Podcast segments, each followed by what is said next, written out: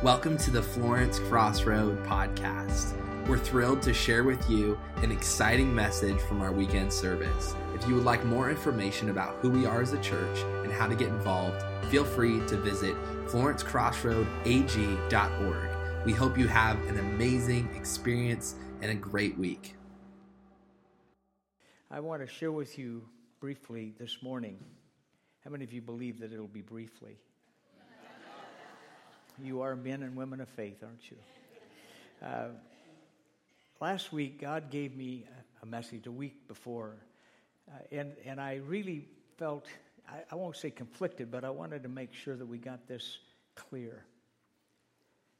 I believe that God, before we were ever born, imprinted into us his plan, the seeds of glory and the seeds of promise he put into us something that is so spectacular and so great. And our world wants to diminish what God has placed in us. This thought hit me. You had a purpose before anyone had an opinion about you.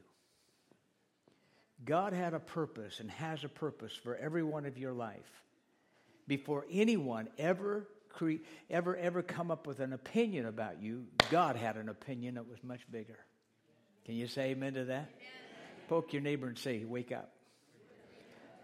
The book of Ecclesiastes, and this was part of my message last week, but it's, it, I'm taking a thread out of here because it's a kingdom message.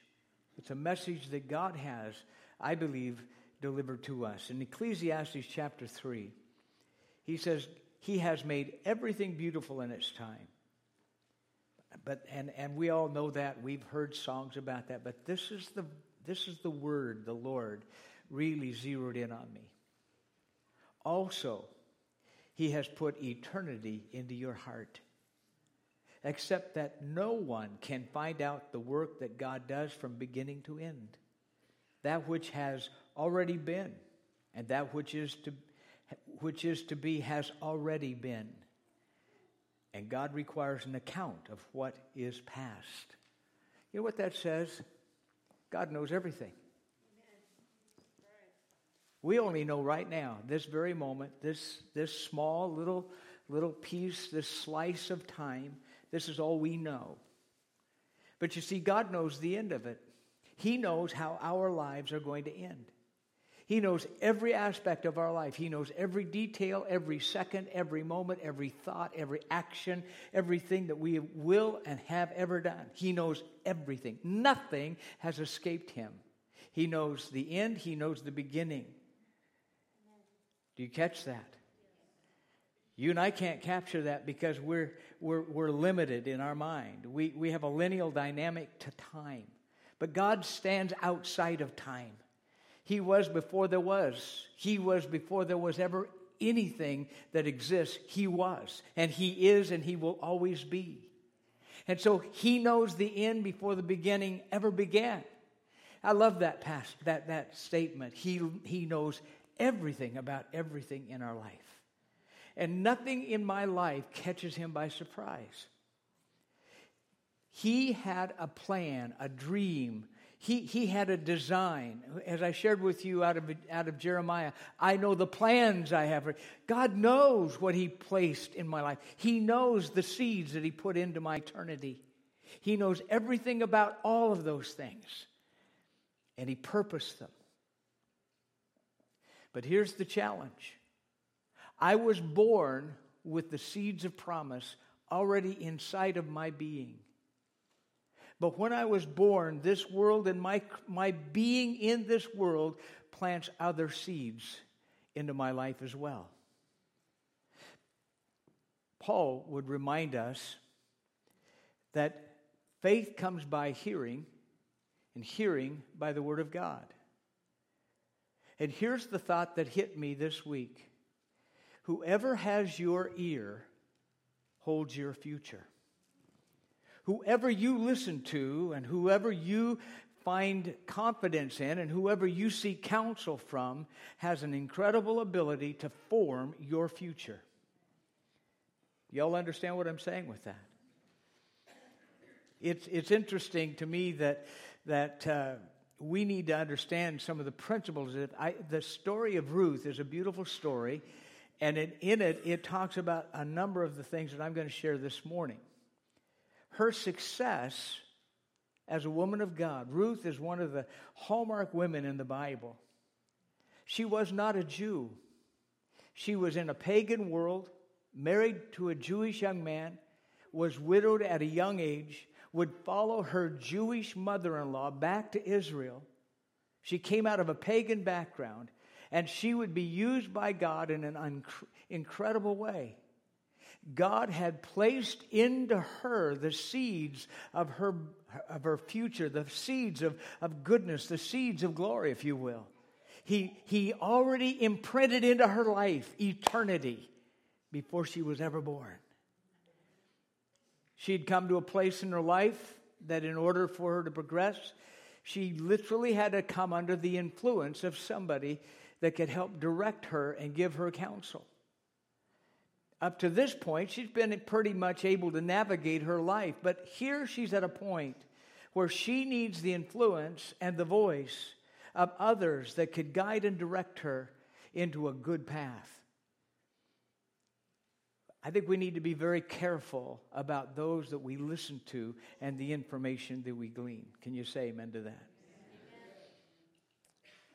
Amen. I found that it's very important to have trusted mentors. Trusted mentors. For example, if you've got a marriage issue, why do you want to go to a counselor that's been married five times? Y'all understand what I'm trying to say?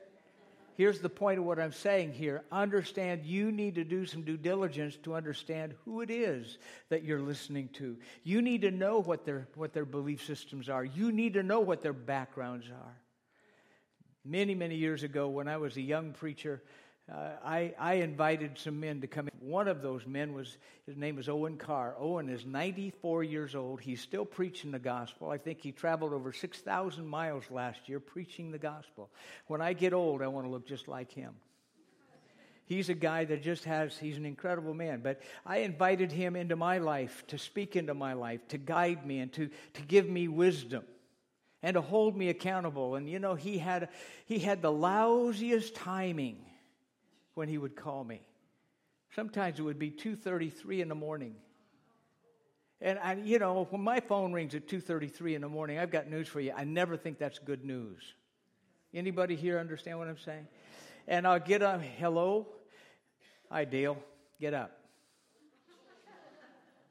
And he would then just blitz me with questions. And I remember asking him, I said, Oh, and why is it you call it such an ungodly hour? He says, Because I know at that time of day you don't have time to lie.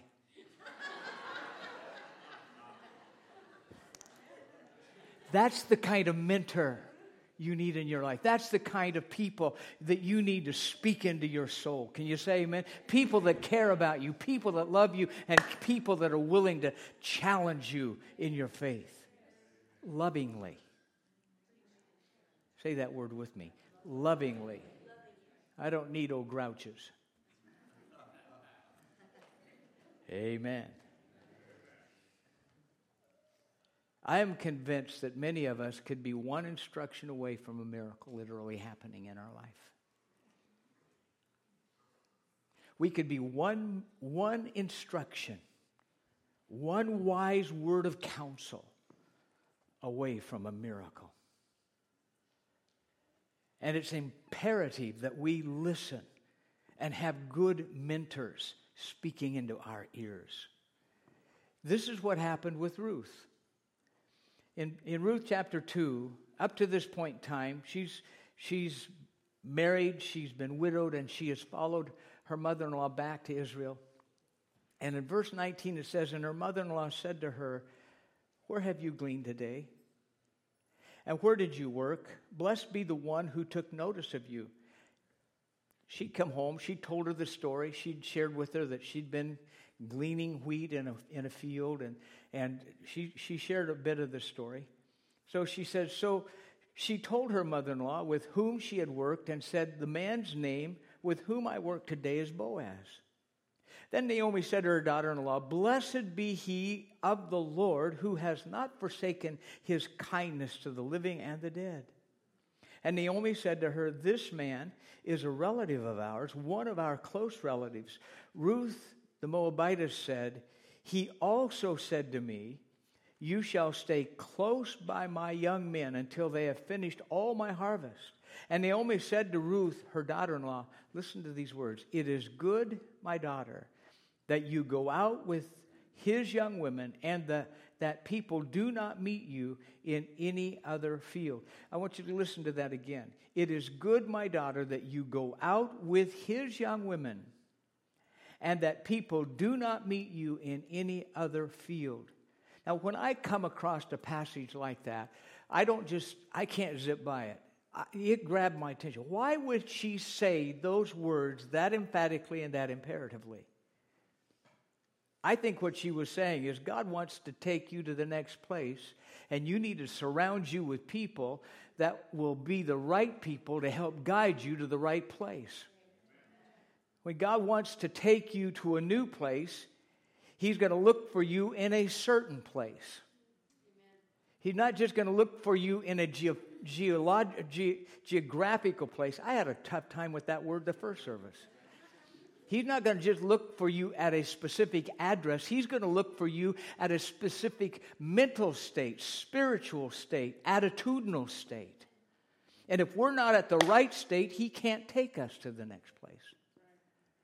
Somebody, I remember years back when I was teaching a class and uh, on leadership, and one of the thoughts that hit me is communication. Communication is extremely imperative.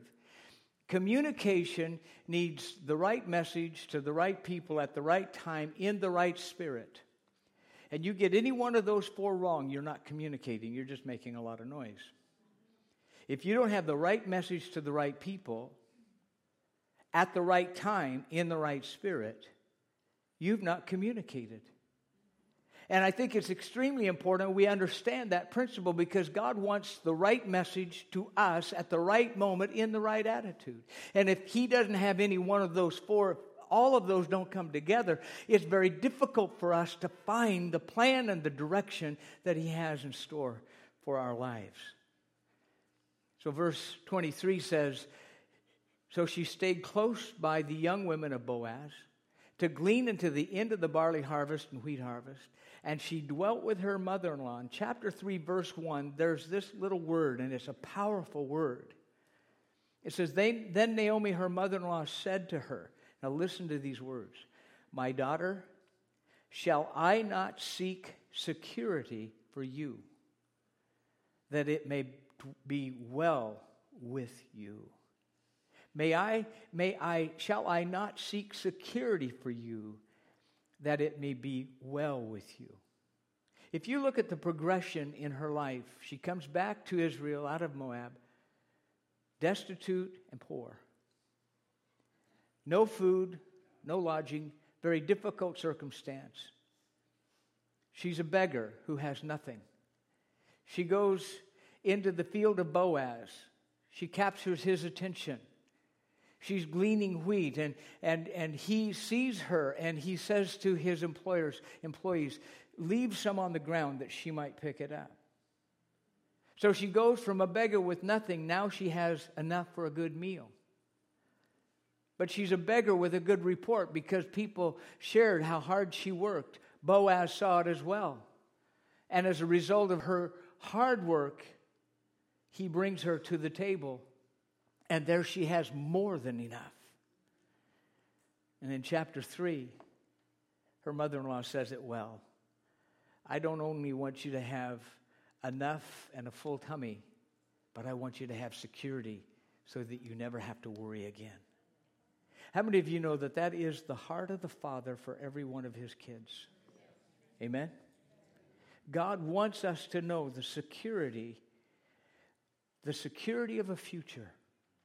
And that security doesn't come by what I work for and what I gain, it comes through a person. And that security is found only in Jesus Christ. That's why when these international students come and you have the opportunity to share Jesus with them, you're giving them more than just a name or a theological dynamic. You're giving to them absolutely the most important, imperative thing that they will ever know. The, pro- the principle of that is so powerful. Sherry and I, in, in April, we're going to be in East Africa. We're going to be doing some pastors' conferences over there and teaching pastors and encouraging pastors. And the, the work in, in, in Africa is amazing. God has done an amazing miracle over there. It's a revival but it, it needs pastors that can be trained and, and, and encouraged. And that's what we're going to do. And what our heart is, is that we can give to them tools that they can take to their region, to parts of Kenya and Ethiopia, to teach people there is hope, and his name is Jesus. Amen? That's, that's the whole promise that we have. But in order for Ruth to move to her destiny, written by God, now, I want you to go back to Ecclesiastes. God put eternity in her heart. He put eternity in our hearts. And in that eternity, He has everything everything that we could possibly need. His Spirit, the Spirit that leads and guides us into truth, the Spirit that gives us wisdom and guidance, the Spirit that will help us to understand and discern the Word of God, the Spirit that will give us wisdom and insight to the moments of where we live. That has been placed in our very spirit. Hallelujah. And, and I thank God for that. And folks, I would just turn to your neighbor and say, that, that includes you. Amen. Every single one of us. But all of us need a good mentor. We all need a good mentor. We need somebody that can that we can listen to, people that that that that that have a life experience that we can draw on. I thank God for that. It's a wonderful thing. I look out across this, this church, and there are so many marvelous men and women who, who have lived for God. I mean, Folks, if you've got a question, there are people around you that might be able to guide you and give you wise counsel and wisdom. We need to listen to people that have a proven background and track record. Can you say amen? In this life, there's going to be good and bad. Did I tell you anything new there? There's going to be good and bad, and how you respond to both determines what your future is going to look like. In the book of Matthew, chapter 13, Jesus speaks a part of a kingdom principle. And I love the principles of the kingdom. I shared with you last week that not only did he put eternity in your heart, but he puts the kingdom of God in your heart. He puts his kingdom in us. I love Jesus. I want to know more and more about Jesus. But I want you to understand Jesus is the door to the kingdom, and there's far more inside the door than what we find just coming to the door. Don't, don't misunderstand that. It's not, I love the Lord and I want more of Him, but this thing about serving Jesus is more than just about knowing His name. It's knowing who He is, it's knowing His plan, it's knowing He opens a huge door for us. And that kingdom is something that God has placed into our lives before we were ever born. Oh, man. Pastor, where'd you get that? Just stick with me here.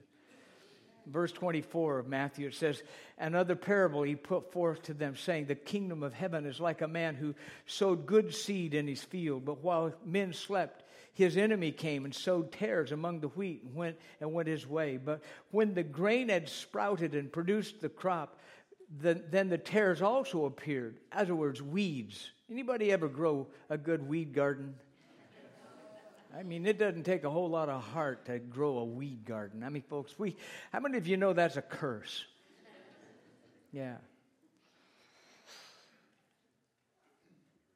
Verse 26, but when the grain had sprouted and produced the crop, then the tares also appeared. Verse 27, so the servants of the owner came and said to him, Sir, did you not sow good seed in your field? How then do, does it have tares? And he said to them, An enemy has done this. The servant said to him, Do you want us then to go and gather them up? But he said, No, lest while you gather up the tares, you also uproot the wheat with them. Let both grow together until the harvest. And at that time of harvest, I will say to the reapers, First gather together the tares and bind them in bundles and burn them, but gather the wheat into my barns. Jesus uses a very interesting illustration. He tells us of a kingdom principle. I, I pastored in Eastern Oregon for a few years, and the wheat fields over there, they're hundreds of thousands of acres of wheat. And they, they plant it like in October, it grows in the spring, and then they harvest usually in August, September, August. And it, it's a beautiful thing to watch that, that wheat grow. But also, as you watch the wheat grow, you'll watch rye come up. And you'll see wheat, and it's all about the same size, and rye will rise up above it. And you don't want to harvest rye and wheat at the same time. And so, just before the harvest, they go in and they pull rye. I remember having to go pull rye with a few of my friends that had farms. That was not a fun job. It was a hot, dusty job. And what you did was you were pulling that that was not needed away from what was so valued. And this is what he's speaking about. He's, he's telling us that good and bad will happen simultaneous. I was born with the imprint of the seeds of God into my life. I was born with good seed. But once I was born, other seed came in. Let me share with you how that can occur. You're six or seven and your mom gets a divorce and your dad leaves you. That's bad seed. Something happens and your mom is gone, and now you're left as an orphan and you're put into foster care in this home and this home and this home. That's bad seed. Somewhere along, along the line of all of that, there's been an abuse. That's bad seed. It isn't something that necessarily you have done, but it's what the world has done to you. We're born imprinted with the seeds of grace and the seeds of goodness and God's blessing and mercy and creativity and all of the wonderful future. But in this wicked world, we also have seeds that have been sown into the soil of our life, not because necessarily we chose it, but because we're alive in a world that is re- just filled with that kind of violence. And in unfortunately, what happens with the good seed, the bad seed can grow together. How do we deal with that? I believe God wants us to be blessed. Can you say amen? How many of you know He wants us to be blessed? And being blessed is a wonderful thing, but how many of you know that if you're a successful person, there's always about five people out there want to knock you off? Why is it that we see, a, a, a, whether it's a, politician or, or a preacher or anybody of, of, in the business world and they, they rise to a point of, of, of some preeminence, they've done a good job, and then there's people out there wanting to pick them off. And if they fail, boy, do they ever get on them. Y'all understand what I'm saying?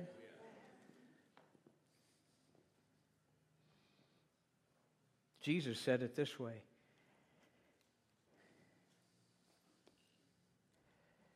They will revile you, they will speak evil about you, and they will speak about things falsely against you. And if that happens, I can tell you that you're probably already blessed. Why? Because this is what Jesus said would happen once you have his blessing. Let me bring this plane in for a landing. He's put eternity in our souls. And this world wants to put bad seed into our soul. And God has purposes and plans for us. He has a future and a hope. I love that. I know the plans I have for you. And those plans started before I ever, ever entered into this world. The plans that He has for. Stephen, He has a plan for your life that's so much bigger than anything that you would ever know. And it's a good plan. And it started in heaven. God wants good things for His kids. And the enemy would do everything he can to undermine every good thing God has for us.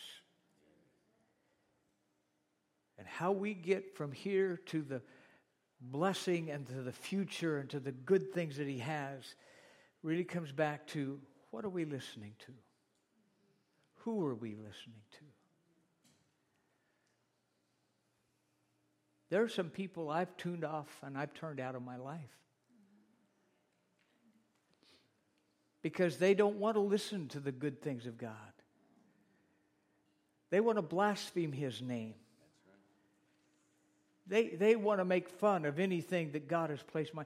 Do you know that He has placed in you a dream? He has placed in you a vision and a goal. He's placed in you things. And there will be people around you that will poo poo that and try to put cold water on any positive thing that you have. You know what? You avoid them like the plague. Because the good thing God has placed in you, listen to this, listen to this, to whom God has begun to do a work, He will perform it and complete it. But if we're listening to the wrong voice, we'll be sidetracked. Yep. Listen to the voice of reason and wisdom. Can you say amen to that? Listen to voices that are going to draw you to the kingdom and not away from the kingdom. I thank God for my wife. I kind of I go home and I'll turn on TV and I kind of just my mind just kind of goes to that that nothing place. Guys, you all know what I'm talking about? What's he thinking about? Nothing. Really, they have found scientifically that we can do that as men. Women can't. They don't know how to do that. They're connected to everything. But we can do that. And I'll be sitting there in my nothing place, just kind of staring. And some stupid TV program will come on, and the next thing I know, she's abruptly changing the channel. And I'm going, What just happened?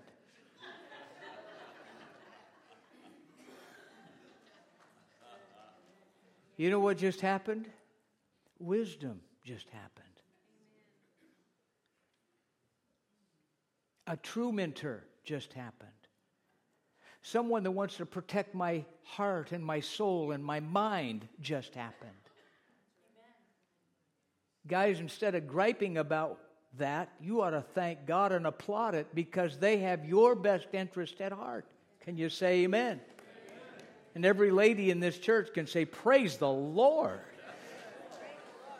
amen. Why? Because God wants to have he wants to place in us, like Ruth had Naomi, He wants to place people in our lives that have our security and our future in their best interests. Who are you listening to? Who are you listening to?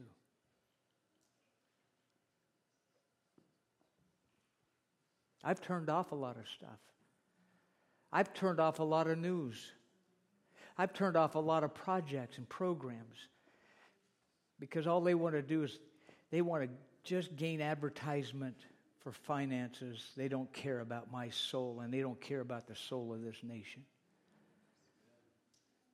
You pray for our president. You pray for our leaders. Hear me, church. You pray for the future of our country. Our country is in a most difficult moment as I think it's ever been in my history.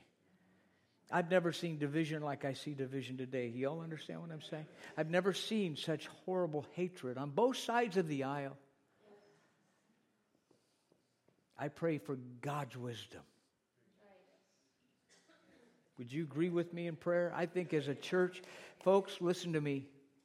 Our nation will crumble not because of the stuff that comes into it, but because of what's already in it that won't stand up and ask God for help. And the church needs to be a voice that says, As for me and my house, we will serve the Lord. Amen. So hold up our president, hold up our, our Congress, hold up our governor and, and our legislature, hold up our city council and our mayor. Hold these people before the Lord. And I tell you what, when you hold them before the Lord, you know God has a wonderful way of getting in their ear. Hello? And secondly, you're the judge of no man. The wheats and the tare were growing together, and the laborer said, should we go and take those dirty, rotten buggers out of here? God says, No. It's not my role nor yours to be the judge of any man. But you don't know what they've done. I don't care what they've done. I really mean that. I don't care what they've done because you don't know where they've been that's drawn them to this place to react and act like they are. Amen. And who are we to be condemning of people? We cannot do that, church. And if there's one of the, the most horrible testimony of the church is a judgmental dynamic that's happened in Christendom over the years. Yep. I am not the Holy Spirit, and neither are you. And we need to let God be the Holy Spirit. We need to live our life before God. Can you say amen? amen? And listen to good wisdom and good counsel. Would you stand with me, please? Hallelujah.